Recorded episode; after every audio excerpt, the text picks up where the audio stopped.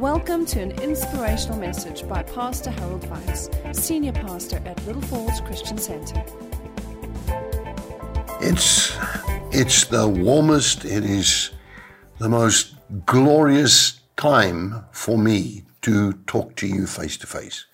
Spent a bit of time I needed you to hear about what Etenbedi is doing and just how God puts multiplication power in our lives. And I'm I'm focusing on that. God Last week I said to you that God does not look at what you do not have. He takes what you've already got and He multiplies it. All you need is the blessing of the Lord on your life. You see, in this life, to me, one thing counts is that what I'm doing, God is blessing. And it's part of His plan for my life, and it's part of His vision for my life. And so it should be with every life that there's just something that we can contribute. And sometimes we don't realize maybe, you know, like um, it's, it's more than just tithing and offering. It could be going and just giving some fresh legs and feet at Etambeni or going and, and uh, just getting involved somewhere, somehow with what's going on in church life whatever you can do, or go to a home cell, join up, phone the local district pastors. And if you are overseas, then I bless you especially.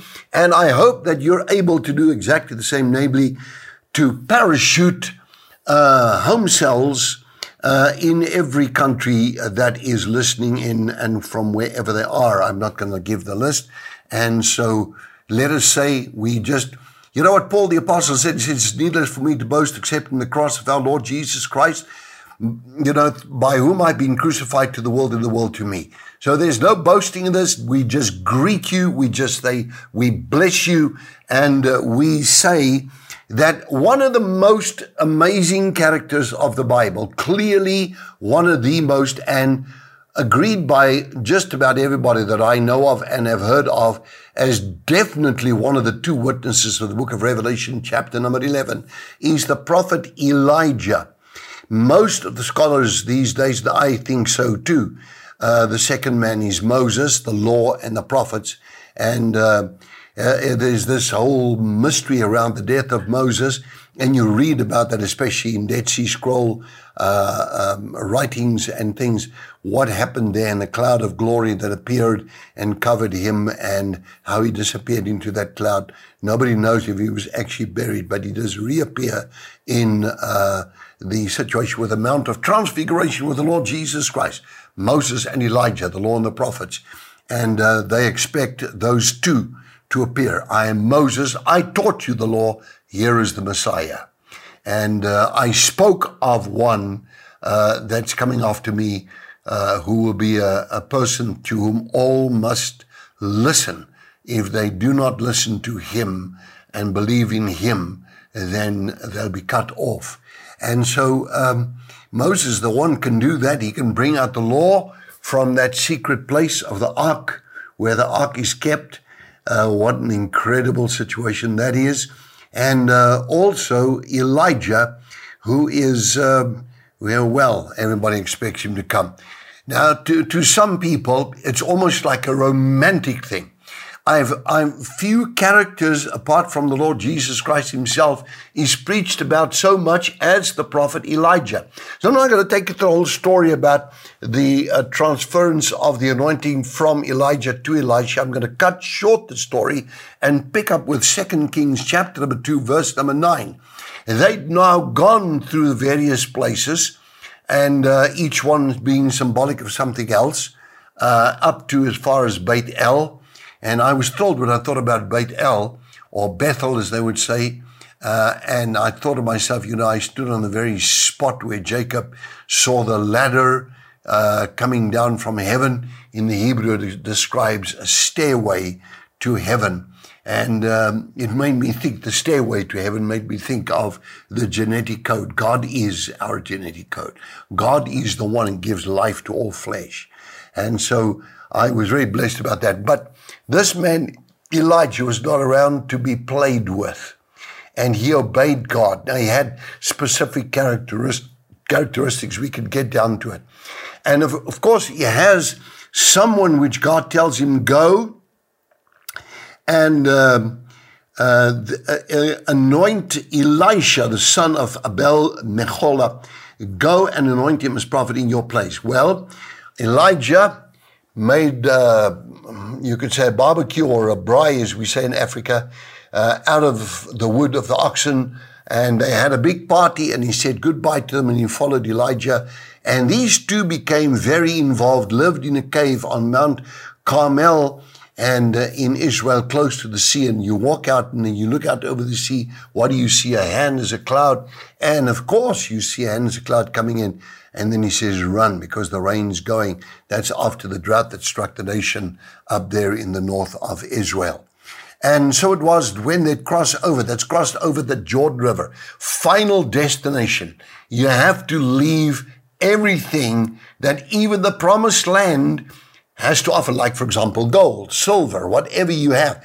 All those things that you think, I'm living in my promised land, I've got this, that, the other, and another. And some people would boast and say, I've got this car, I've got this house, I've got this property, I've got this. Some people, sadly, very, very sadly, has not got very much, and we're feeding them at 100 miles an hour, in fact, more than 100 miles an hour. We're feeding them in the multitudes, and we try to do that with utmost, I have the fear of the Lord, in absolute impeccable integrity, always and forever, until the Lord takes us home.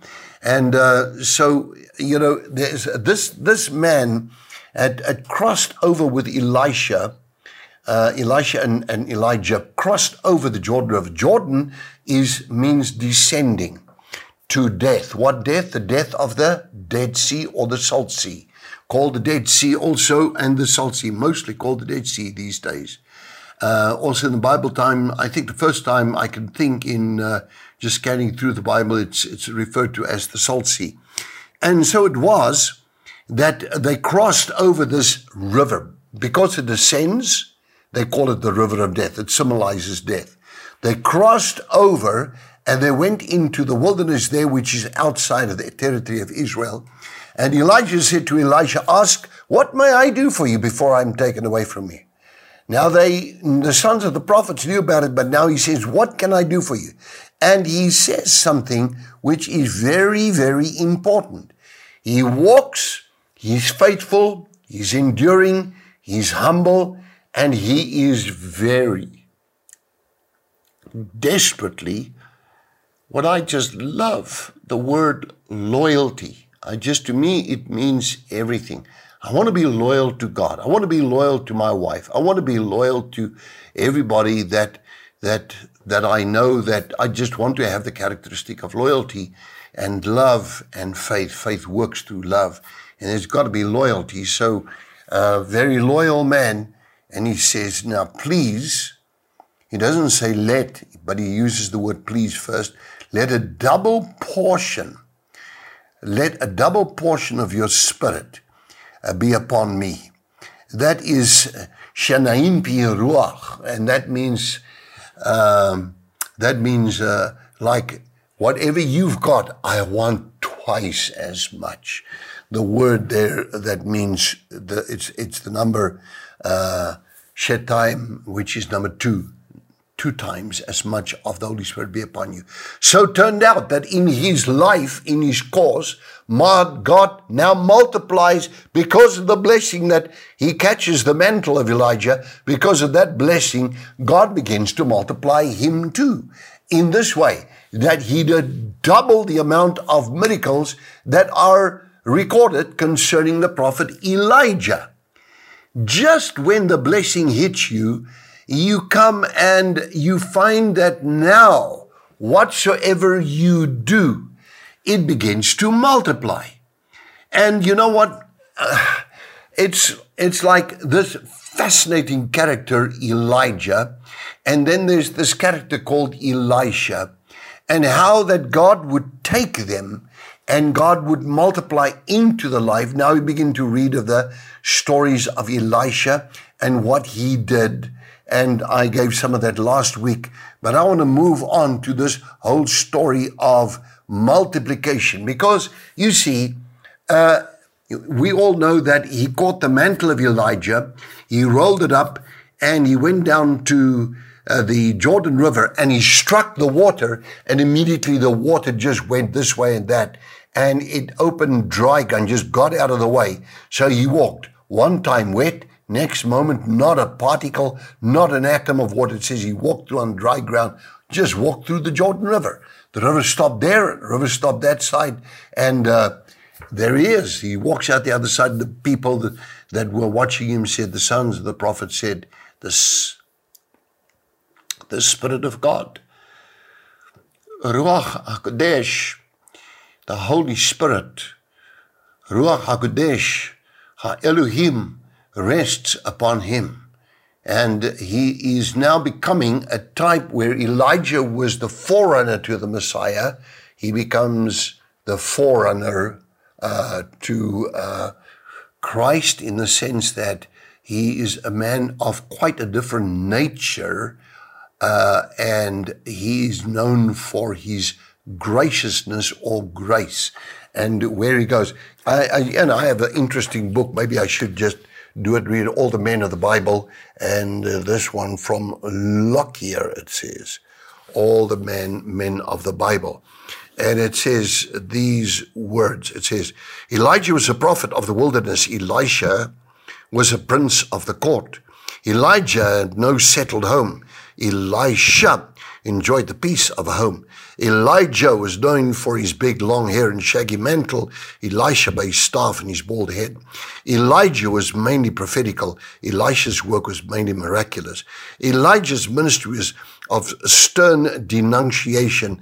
Elisha's task was that of teaching and, and of course, winning all his battles in life.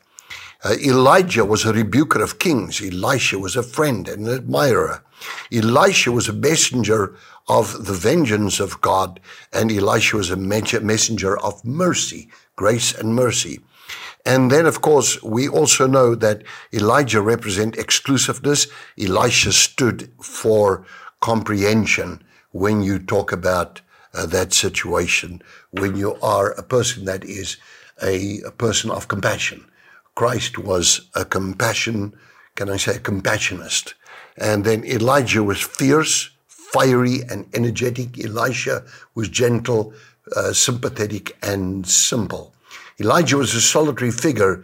Elisha was more social. Elijah had an extraordinary disappearance from the earth. Elijah's death was ordinary, but connected to what was supernatural directly after they wanted to bury him. And uh, there was raiding bands coming into the Midianites and uh, the people were busy with the funeral of Elisha, of another man, and they just threw him in the cave where the bones of Elisha was. When he touched the bones of Elijah, Elisha, after his death, the man jumped up and he was standing on his feet. Even though he was dead, he was touched and instantly raised from the dead just by touching the bones. Shows you how the anointing lingers. Man, I'm getting into a flow and I want to say to you, you need to hear, just listen to what I'm saying. I never see Sunday morning as the only part of the message. I always see Sunday night as the completion of the package. It's this part A and part B, so that you do get proper bread for this week. So let's make it a habit. Really do your best. Sunday belongs to the Lord. It's the day of the Lord. Do your best to listen to both services. Now, we go on to Jesus. Now, as I said, with Elisha was more like grace and mercy and uh, this uh, walking with the staff in his hand.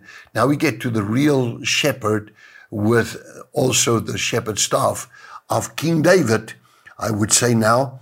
Uh, and it says, um, uh, Jesus um, did something. He said, The kingdom of heaven is like a man traveling to a far country who called his own servants and delivered his goods to them. And to one he gave five talents, to another two, and to another one, each according to his own ability, his own ability. And immediately he went on a journey. And then he who received the five talents went and he traded with them, and he made another five talents. Likewise, he who had received gained two, two more also. But he who had received one went, dug into the ground, and hid his Lord's money. Okay, and um, after a long time, the Lord of those servants came and settled the accounts with them.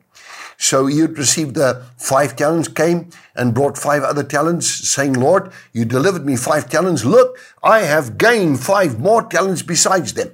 Then his Lord said to him, Well done, good and faithful servant. You are faithful over a few things. I will make you ruler over many things. Now, uh, enter into the joy of your Lord. Matthew 25, I'm reading from. Uh, and um, then, of course, also uh, he received the two talents. Uh, the Lord delivered to me two talents. Look, I've gained two more. And then he says, enter into the joy of your Lord. Then he who had received one talent came and he said, Lord, I knew you to be a hard man, reaping where you've not sown and gathering where you have not scattered seed. I was afraid. There you go wrong with, you can just go wrong with God. The moment you allow fear to take over, you say, God, you're not in control. The devil goes in control. Fear is a devil activator. I was afraid and I hid your talent in the ground. I don't want to make a move. And I put it under the ground, hid it away. Look, here is what you have. It's yours. But his Lord answered him, Yes, right, right, that talent belonged to the Lord. That talent belonged to the Lord. And he said, You wicked and lazy servant, you knew I reap where I not sown, and gather where I have not scattered seed. So you ought to have deposited my deposited my money, my money with the bankers, and at my coming I would receive my uh, my talent back, my own, with interest. And so take the talent from him and give it to him to who has 10 talents. For everyone who has, more will be given. And from him, uh, and he will have abundance. And from him who does not have, even what he has will be taken away. And cast the unprofitable servant into the outer darkness, and there will be weeping and gnashing of teeth. Now, I've said all of that to say this to you. When God begins to bless you, He blesses you in the first place with a talent. Now, here we see in this case, it refers to silver or money. And I'm looking here straight at the Strong's Dictionary, especially a silverling or a drachma or a shekel, uh, money or a piece of silver. And so, by implication, cash, in other words. I gave you this. So it is it is a metaphor of uh, uh, or an analogy of many things.